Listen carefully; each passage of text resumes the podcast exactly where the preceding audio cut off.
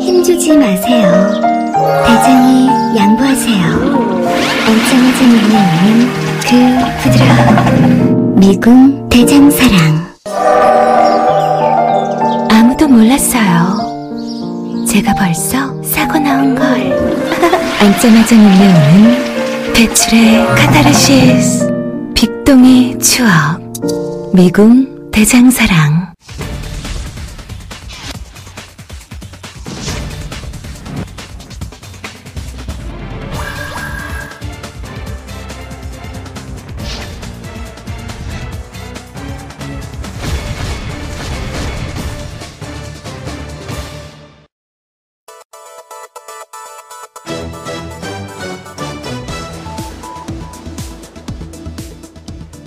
통계청이 발표한 2018 2분기 가계 동향에 따르면 가난한 사람은 더 가난해지고 부자는 더 부자가 됐다는 결과가 나오죠.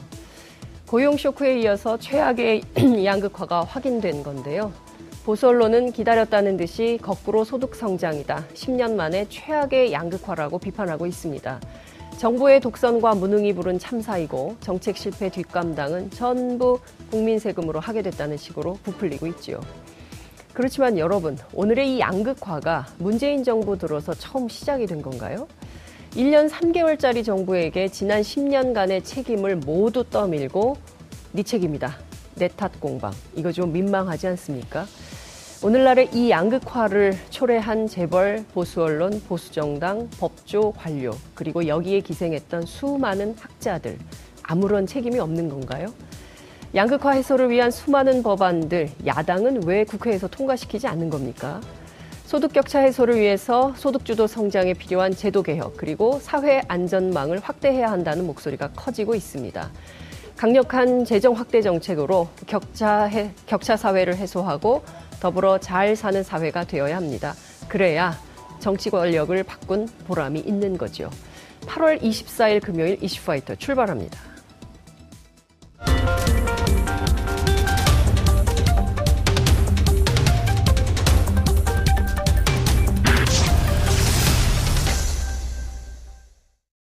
있는 시민들이 꼭 알아야 할 알찬 브리핑, 깨알알 브리핑 시간입니다. 오늘은 오마이뉴스 박정호 기자 나오셨습니다. 어서 오십시오. 네, 안녕하십니까. 예, 일주일에 두 번 보니까 더 반갑습니다. 네, 반갑습니다. 김원 아, 기자 어디 갔어요? 그러게요. 제가 오늘 대타로 네, 나오게 됐는데요. 네. 아, 속보 하나 좀 어, 가져왔습니다. 예, 오늘 예. 오전에 있었던 뉴스인데요. 네. 국정농단 사건으로 1심에서 네. 징역 24년과 벌금 180억 원에 처해진 박근혜 네. 전 대통령의 2심 선고 결과가 예, 나왔습니다. 오늘 항소심 있었죠. 그렇습니다. 결과 어떻게 나왔습니까? 아, 결과는 아, 항소심 재판부가 원심을 파기하고요. 네. 예, 징역 25년에 벌금 어. 200억 원을 선고했습니다. 그러니까 징역이 1년이 늘고 그렇습니다. 벌금은 20억이 늘어난 건가요? 그렇습니다. 아, 그러면 1심에 비해서 형량이 높아진 거네요. 네. 아, 좀 살펴보면 네. 제일 주목해야 할 부분이 바로 어, 이재용 삼성전자 아, 부회장과 관련된 예, 부분입니다. 공모 관계. 그렇습니다. 아, 삼성의 경영 승계 작업 여부와 묵시적 청탁 존재 여부가 그렇습니다. 관건이었는데요. 예. 이게 모두 인정이 됐습니다. 아, 묵시적 청탁이 인정이 됐어요? 그렇습니다. 그러면 이거 지금 대법 앞두고 있는 네. 대법 판결 앞두고 있는 이재용 삼성전자 부회장 판결에 상당히 영향이 그렇습니다. 예. 이 뇌물 여부가 중요한 거 아니겠어요? 네. 예. 어, 이 당연히 뭐 영향이 있을 것으로 보이고요. 네. 예, 박근혜 전 대통령 같은 경우도 이 아, 동계 그, 여- 그 스포츠 영재센터 음. 네. 관련돼서는 이게 뇌물이 아니다라고 1심 그랬습니다. 판결이 1심에서. 있었는데 예. 2심에서는 유죄라고 아, 뇌물이었다고 그렇군요. 판단이 됐습니다. 예. 그래서 16억 원. 예. 이 돈이 뇌물로 결론 났고요. 자연스럽게 벌금도 올라갔습니다. 음. 그렇군요. 200억이 됐고. 예. 그래서 이 결과적으로 이제 박 전 대통령 삼성에게서 받은 뇌물 액수가 16억 원이 늘어난 건데요. 아, 이게 이제 삼성 뇌물, 그러니까 아, 이 경영 승계 사안에 대해서 네. 어, 묵시적으로 어, 알고 있었고 청탁이 어, 존재했고 그리고 삼성물산과 아, 제일모직이 인수합병. 합병할 때 예. 국민연금공단이 어, 개입하고 이런 사안에서 네. 이거 박 전 대통령이 알고 있었다 이렇게 아, 판단한 거죠. 그렇군요. 네. 그 엘리엇 있지 않습니까? 네. 미국계 헤지펀드 엘리엇이 8천억대 정부 대상으로 소송을 걸었잖아요. 그렇습니다. 이 삼성물산과 제일모직 인수합병 과정에서 주주로서 본인들이 이제 손해를 입었다. 네. 그런 거를 이제 국가가 이제 투자자 손배소를 당하니까 네. 법무부가 삼성 입장에서 반대 입장을 썼는데 음, 이것도 좀 영향을 있게 영향을 받게 되겠군요. 그렇습니다. 다 연결이 돼 있는 거고요. 네. 그리고 이재용 부회장이 항소심에서 집행유예로 석방되는 것에 결정적인 영향을 끼친 게 바로 네. 안종범 수첩. 예, 그렇습니다. 그거 기억나시죠? 저기 증거로 예. 인정하냐 아냐 안 하냐 그렇습니다. 아, 이번. 재판에서도 그대로 증거로 인정이 됐습니다. 네. 예. 그렇기 때문에 어, 이 안종범의 업무 수첩 기재가 전문 증거가 아니라는 원심 판단은 타당하다. 아, 뭐 이런 식으로 음. 네. 어, 증거가 인정이 됐고요. 네. 앞으로 그러니까 이재용 부회장의 이 재판 결과도 좀 많은 주목을 받게 됐습니다. 네. 네. 사실은 많은 국민들께서 지난번에 인도 대통령 방문 아, 예. 때그 이재용 부회장을 만나서 일자리를 부탁하지 않았습니까? 그렇습니다. 이- 뭐 이러면서 그리고 또 이제 뒤이어서 김동연 부총리를 또 이재용 부회장이 네, 만나지 만났죠. 않았습니까? 그래서 일각에서는 특히 이제 진보적인 시민사회 쪽에서는 뭐 그 이 피의자인데 이 음. 사람이 경영 일선에 복귀하면서 사실상 면죄부를 주려고 하는 거 아니냐라는 네. 의혹이 있었는데 그렇게 보기엔 좀 어려운 재판 결과가 나왔다 이렇게 볼 수 있겠네요. 그렇습니다. 그렇게 되기엔 굉장히 어렵겠어요. 네, 항소심에서 이렇게 판단이 됐기 때문에요. 네. 어, 이재용 부회장 아, 대법 선고도 영향을 받을 것으로 보입니다. 그렇군요. 근데 언제 합니까? 아니 왜냐하면 박영수 특검이 걱정하고 있어요. 음. 왜냐하면 주요 피의자들이 전부 풀려나고 있기 때문에 그렇습니다. 구속 구속 기간이 만료되니까 네. 전부 계속 풀려나고 있어서 저는 이제 박영수 특검이 걱정하셔가지고 제가 그래서 여쭙는 겁니다. 제가 궁금한 게 아니라 예. 박 특검께서 저도 뭐 제가 궁금합니다. 특별히 뭐 관계는 없지만 네. 빨리 이, 이, 그 재판을 해서 네. 어, 결론 내야 될것 그렇습니다. 같아요. 왜 네. 대법이 판결을 안 합니까? 얼른 얼른 어, 하셔야 된다고 생각을 합니다. 네. 물론 일이 많으시겠죠. 자, 첫 번째 키워드 보겠습니다. 네, 첫 번째 키워드입니다. 아, 첫 번째 키워드는 평양행 폼페이오 어깨가 무겁다입니다. 빨리 가야 됩니다. 그래도 네, 예, 가야 됩니다. 빨리 갑시다. 언제 갑니까? 예, 다음 주. 폼페이오 미국 국무장관이 다음 주 월요일인 27일 예. 네. 당일 일정으로 알려지고 있는데요. 아. 평양 방북할 어, 것으로 1박 2일도 아니고 그냥 네, 당일 당일로 지금 알려지고 있고요. 아, 이게 됩니까? 근데 미국에서? 그러니까요. 그러니까 어. 갔다가 예. 바로 만나고 바로 예, 일본으로 바로 온다 뭐 이런 얘기가 좀 있는데요. 예. 이번 4차 방북이 북한 비핵화 협상의 최대 고비가 될 것으로 보여가지고요. 네. 폼페이오 장관이 어떤 협상 또 어떤 내용으로 누굴 만났느냐 여기에 관심이 모아지고 있습니다. 그런데 이제 뭔가 다 된 것 같은데요. 당일치기로 갔다 온다는 것은 뭔가 이게 다 되어 있기 때문에 네. 도장만 찍고 온다는 느낌이 확 음. 드는데요. 이게 왜냐하면 뭐 일이 많으면 뭐 또 냉면도 먹고 뭐 네. 여러 가지로 할일 하면서 이게 좀 하는데 그게 아니라 바로 어, 왔다 가는 거기 때문에 예. 사실상 내용은 비핵화를 위한 상당한 진전을 이뤘다 이렇게 음. 봐야 될까요? 저도 그렇게 좀 보고 싶은데요. 근데 아니요. 사실 어, 미 국무부 대변인 헤더 예. 나워트가 어제 브리핑에서 이렇게 밝혔습니다. 그러니까 북한에 가서 김정은 국무위원장을 면담할 계획이 없다. 네. No plans for meeting 뭐 이렇게 음. 얘기하면서 네. 만날 것을 기대하지 않는다라고 밝혔습니다. 음, 네. 사실 전 이걸 보면서 어 이러다가 어, 합의된 것도 없이 네. 또 빈손 방법이 되는 거 아니야? 음. 이런 생각을 했었는데요. 네. 하지만 또 일각에서는 음. 만나기로 돼 있기 때문에 네. 만날 생각이기 때문에 이렇게 만나지 않는다는 얘기를 공개하고 전격적인 면담할 것이다. 이런 분석도 나오고 있습니다. 네. 근데 뭐 어차피 폼페이오 김영철 라인이기 때문에요. 네. 그러니까 양자 간에 그리고 이제 그 2차 북미 정상회담 예정을 하지 않았습니까? 그렇습니다. 그렇기 때문에 제가 보기에는 그 사전 정지 작업 차원에서 네. 김영철 만나고 여기서 상당 부분 숙- 숙성된 내용을 트럼프, 김정은, 음. 김정은 트럼프 간의 예, 2차 북미 정상회담으로 뭔가 좀 막혀 있는 네. 음, 길을 뚫으려고 하는 것이 아닌가 이런 생각이 좀 듭니다. 음, 그렇게도 볼 수 있는데요. 트럼프 네. 대통령이 며칠 전 로이터 통신과의 인터뷰에서 네. 2차 정상회담 가능성이 크다라고 언급했습니다. 맞습니다. 아, 이런 걸 볼 때 비핵화 관련된 중요한 결정, 그러니까 음. 실무선에선 다 해놓고 중요한 결정은 두 정상이 만나서 네. 땅땅땅 이렇게 한다. 이렇게 또 볼 수가 있겠죠. 네. 그 9월 말까지 한반도 정세 외교의 일정이 시작됐다. 그렇습니다. 왜냐하면 9월이 최대 변수다 이런 얘기가 계속 네. 한반도 전문가들 사이에서 나오고 있잖아요. 네. 그러니까 이번에 이제 폼페이오 장관이 가고 네. 뭐 이어서 시진핑 중국 국가주석이 간다 이런 네. 얘기도 나오고 있죠. 네. 그다음에 이어서 문재인 대통령이 평양에 예, 가고 평양 방북 네. 를 하시죠. 예. 그러니까 동방 경제 포럼, 러시아에서 있는 음. 동방 경제 포럼, 그 전에 갈지 그 후에 갈지 모르겠지만 네. 어쨌든 이렇게 쭉 이어지는 흐름이 있습니다.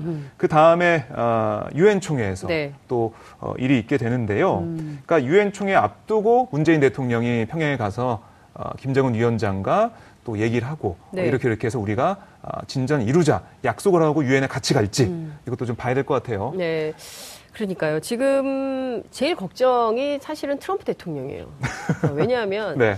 지금 미국 내부 정치가 상당히 그렇습니다. 어렵게 돌아가고 있고 또 이제 본인의 성추문 스캔들과 관련해서 네. 본인의 변호인이 지금 검찰 조사를 받으면서 트럼프에게 불리한 진술을 하면서 그렇습니다. 사실상 탄핵 위기에 몰려 있기 때문에 네. 여기서 이제 탄핵이 되면 우리는 큰일이 나는 거거든요. 그러니까 아. 지금 어 트럼프 지키기 운동을 해야 되나?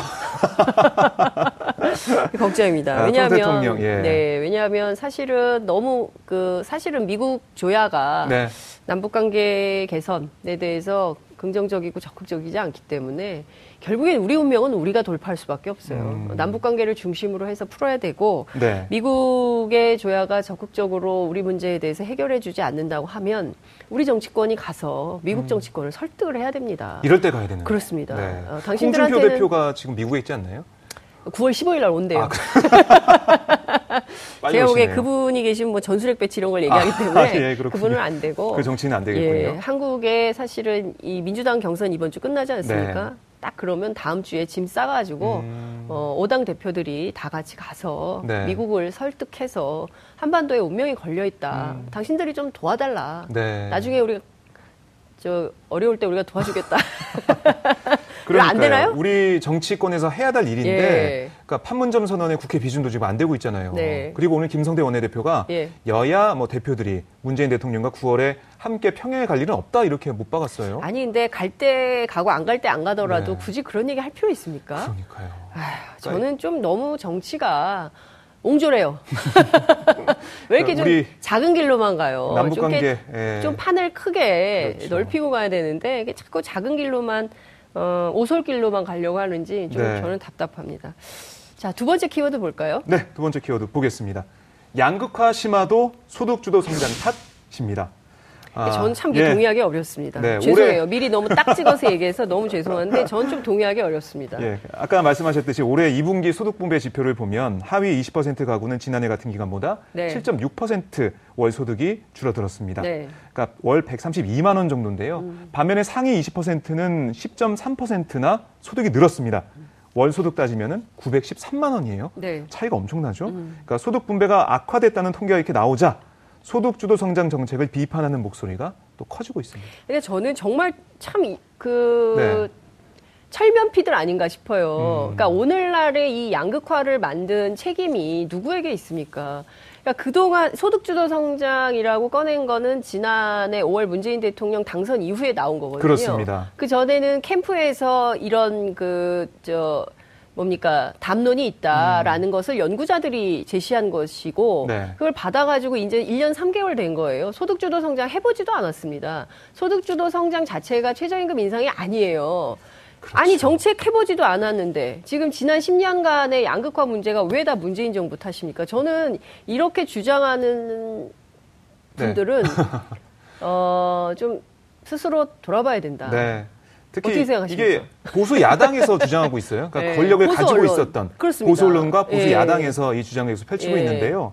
그러니까 기승전 최저임금, 그러니까요. 기승전 소득주도 성장 예. 이렇게 모든 걸 다 몰아가고 있습니다. 그러니까요. 그러니까 사실 이렇게 고용이 잘 안 되고 있고 네. 어, 이 소득 격차가 벌어지게 된 것은 네. 우리나라 제조업이 너무 힘들었잖아요. 아니 제조업 위기가 어제 오늘 네. 의 일이냐고요. 그러니까 이거 폭탄 돌리기처럼 예. 지난 정권에서 아무것도 안 하고 그냥 그렇습니다. 넘겨버렸어요. 구조조정 안 하고 계속 돌, 돌려막기. 네.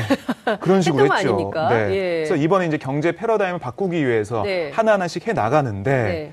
소득주도 성장을 통해서 양극화를 해소하겠다라고 내세우니까 음. 최저임금을 어 최저임금 때문이다. 그러니까요. 최저임금을 문제 삼아가지고 예. 계속 이렇게 공격을 하고 있는 거죠. 그런데요, 제가 그 얘기 드렸는데 이 최저임금도요. 네. 사실 우리가 이제 솔직한 얘기를 이제 해야 되는데 최저임금 인상했다고 하지만 이 최저임금 산입 범위에다가 복지 비용 다 넣지 않았습니까? 네. 버스비, 대중교통, 예? 그리고 점심값, 네. 예? 그리고 여기다가 퇴직금 이런 거 싹 다 넣었잖아요. 음. 박근혜 정부 때 600원 올렸잖아요. 네. 문재인 정부 때 다 따지면 660원 올린 거예요. 음. 60원 더 올렸어요.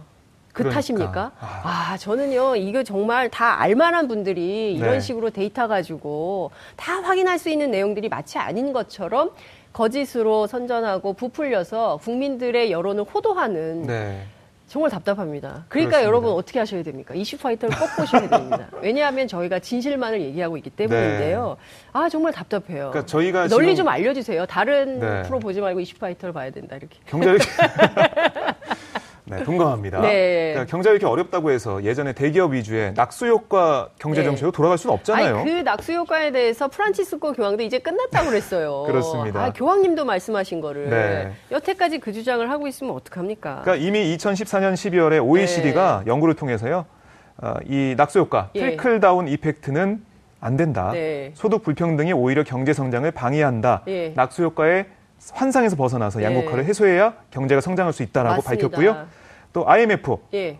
누굽니까 IMF가 신자유주의의 천병입니다. 그렇습니다. IMF에서도 낙수 효과는 허구에 불과하다는 내용의 그렇습니다. 보고서를 냈습니다. 예. 그리고 워렌 버핏도 아, 유명한 분이죠. 예, 올해 예. 1월 타임즈에 실은 기고문에서 예. 부의 파도는 아래로 흘러내리지 않는다. 예. 그저 점점 더 높아질 뿐이다라고 얘기를 했습니다. 아, 그러니까요. 저는 이거 다 알만한 분들 아시면서 네. 그리고 사실 소득주도 성장이라는 아주 근사한 이름을 붙였지만 제가 늘 말씀드리죠. 뭐죠? 네? 호주머니 빵빵론. 그렇습니다. 내. 호주머니를. 그렇습니다. 국민들의 호주머니를 좀 빵빵하게 지갑에 좀 돈이 있어야 음, 그거 가지고 퇴근길에 직장 동료들하고 소주라도 한 잔 사. 마실 수 있고요. 이름을 네? 바꿔야겠네요. 뭘로 할까요? 호주머니 빵빵돈으로. 아, 제가 그 얘기했어요. 호주머니 빵빵론으로 바꿔라. 그래서 누가 그걸. 들어오네요. 예, 그쵸. 네. 그 홍종학 장관님이 열심히 얘기하고 다닙니다. 아. 호주머니 빵빵론. 네, 제가 드린 얘기예요. 아니, 근데 이런 게 좀 필요해 보입니다. 좀 네. 쉬운 말로. 이게 임금 주도 성장이에요. 누가 그렇습니다. 권고했냐? ILO가 권고한 겁니다. 네, 이게 왜. 나쁘다는 겁니까? 이게 양극화 해보, 해소 해보자고 우리만 그런 게 아니라 전 세계 조류예요. 네. 근데 마치 이 모든 것이 문재인 정부 양. 제가 뭐 문재인 정부 편들어서 하는 얘기가 아니라요. 저는 이 정부는 국민이 만든 정부라고 생각을 합니다. 네. 그럼 국민이 만들고 국민이 지탱해지고 지켜주고 있는 정부기 때문에 국민의 뜻을 거슬러서는 안 되겠죠. 네. 예. 그리고 뭐 사실 이런 프레임도 내세우고 있어요. 그러니까 세금 프레임이죠. 혈세 프레임. 세금 퍼붓기. 예, 그러니까 혈세를. 퍼부어서 돈으로 다 하려고 그런다. 네. 근데 사실 재정 확대를 해야 힘든 서민들, 약자들을 보호할 수 있거든요. 그렇습니다. 이 점 확실히 우리가 짚고 넘어가야 됩니다. 예. 네. 아유, 오늘 박정호 기자 브리핑 들으니까 그냥 속이 다 후련하는. 여러분도 그러시죠? 자, 세 번째 키워드 보겠습니다. 네, 세 번째 키워드입니다. 네. 문재인은 공산주의자 발언이 무죄 라고 뽑아봤습니다. 아이, 저 오늘 왜 이렇게 다 동의하기 어려운 제목만 가지고 오십니까? 좀 아, 더운 예. 들으면 더운 그런 예. 내용, 내용들인데요. 뚜, 뚜껑이 확 열리는 뉴스들. 네. 예. 문재인 공산주의자 발언으로 문재인 대통령의 명예를 훼손한 혐의로 아, 기소돼서 재판에 받아온 고용주 어, 전 방송문화진흥회 이사장에게 어제 1심 재판부가 무죄를 선고했습니다. 그러면 네. 문재인 자연인, 네, 문재인은 공산주의자다. 네. 이게 사실이라는 겁니까? 그러니까 어, 떻게 이해해야 됩니까? 예, 이게 예. 사실 재판부 얘기를 들어보면 네. 고영주 전 이사장의 발언이 의견이라는 거예요. 그러니까 의견. 허위 사실이 아니라 예. 그러니까 의견 표명이었다. 이 사람이 어. 고영주 전 이사장이 그냥 의견 표시를 그냥 해본 거다. 아니 근데 문재인이 대통령 되면 우리나라가 적화되는 건 시간 문제다. 네, 이 적화라는 표현은 이제 공산주의가 그렇습니다. 된다는 건데 우리는 네. 이제 자본주의거든요. 시장 경제를 채택하고 있고. 네, 저거는 누가 보더라도 허위 사실인데 이것도 그러면 의견입니까? 그러니까요. 이걸 의견으로 봤고요. 예. 그러니까 공산주의자에 대한 거기에 대한 그런 정의라고 할까요? 네. 그런 것들이 다 같을 수는 없는 거다. 그러니까 음. 의견을 보여준 거다. 이렇게 어, 재판부의 판단이 있었습니다. 예. 그러니까 사실 어, 이해하기 험- 힘든 네. 많은 분들께서 이 방송 보시는 분들께서는 음. 어떻게 이런 판결이 나올 수 있을까라고 하시는데요. 검찰도 여기에 대해 반발을 했고요. 음. 항소를 할 예정입니다. 네. 그러니까 이런 얘기를 했어요. 그러니까 의도적인 색깔론으로 네. 그 파장과 해악이 심각하다라고 음. 검찰은 지적을 했고요. 공론회장에서 자유롭게 표현할 수 있는 한계를 벗어난 악의적 발언이다라고 네. 지적을 했습니다. 음. 그러니까 공안검사 출신인 고영주 전 이사장 네. 이 사람이 아무 생각 없이 음. 그러니까 자기 의견으로서 했, 했을 리가 없다는 거죠. 네. 알만한 사람, 이 네. 파급력과 효과가 어떨 거라는 걸 알고 얘기한 거다. 그렇습니다. 이런 겁니다. 예. 네. 사실 우리 역사가 웅변하고 있지 않습니까? 어, 1945년 해방, 해방 이전부터 해서 극심한 좌우 대립이 있을 때그 네. 소위 이념으로 대한민국에서 얼마나 많은 그렇습니다. 빨갱이 사냥이 있었습니까? 좌빨이라는 말이 요새도 나와요. 그죠? 아, 요새도. 예, 네. 요새도 나오지 않습니까? 그 공산주의라는 것이 어쨌든 평가는 역사적 평가는 따로 한다 하더라도 네. 대한민국에서 이런 비, 이런 얘기를 한다는 것은 단순한 의견이라고 보기 굉장히 어렵습니다. 네. 예. 그더 이해하기 힘든 게요. 이게 법원이 2016년에 이 발언 관련해서 네. 어, 위자료 3천만 원 지급하라고 판결했습니다. 1심에서 민사 소송에서요. 아, 이런 판결이 있었음에도 불구하고 이번에 무죄를 한 그렇습니다. 거군요. 예. 이 지난 법원에서는 과장된 정치적 수사를 넘어서 명예훼손적 의견의 단정적 표현에 해당한다라고 음. 판단했는데요. 또 이렇게 바뀌었네요. 그러니까 이제 국민들이 어, 판사 쇼핑을 할 수밖에 없는 거예요. 아. 예, 좋은 판사 찾아다녀. 이런 상황이 됐습니다. 이 사법부에 대한 불신이 계속 커질 수밖에 없는 판결. 네. 어, 저는 우리 사법부가 좀 한번 돌아봐야 되지 않나라는 생각이 좀 듭니다. 오늘 말씀은 여기까지 듣겠습니다. 고맙습니다. 네, 고맙습니다. 여러분들께서는 지금 생방송으로 진행하는 장윤선의 이슈파이터와 함께하고 계십니다. 오늘 방송 좋았나요? 방송에 대한 응원 이렇게 표현해주세요. 다운로드하기, 댓글 달기, 구독하기, 하트 주기. 더 좋은 방송을 위해 응원해주세요. 그리고 2부도 함께 해주세요.